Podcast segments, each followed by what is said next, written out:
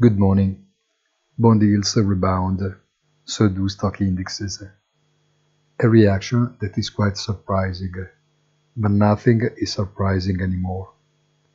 From Saturday 7th October on, those who expected a rush towards safe haven assets have been disappointed, and those who feared the surge in oil as well. Making predictions at this time is an impossible task. Have a nice day and please visit our site easy-finance.it.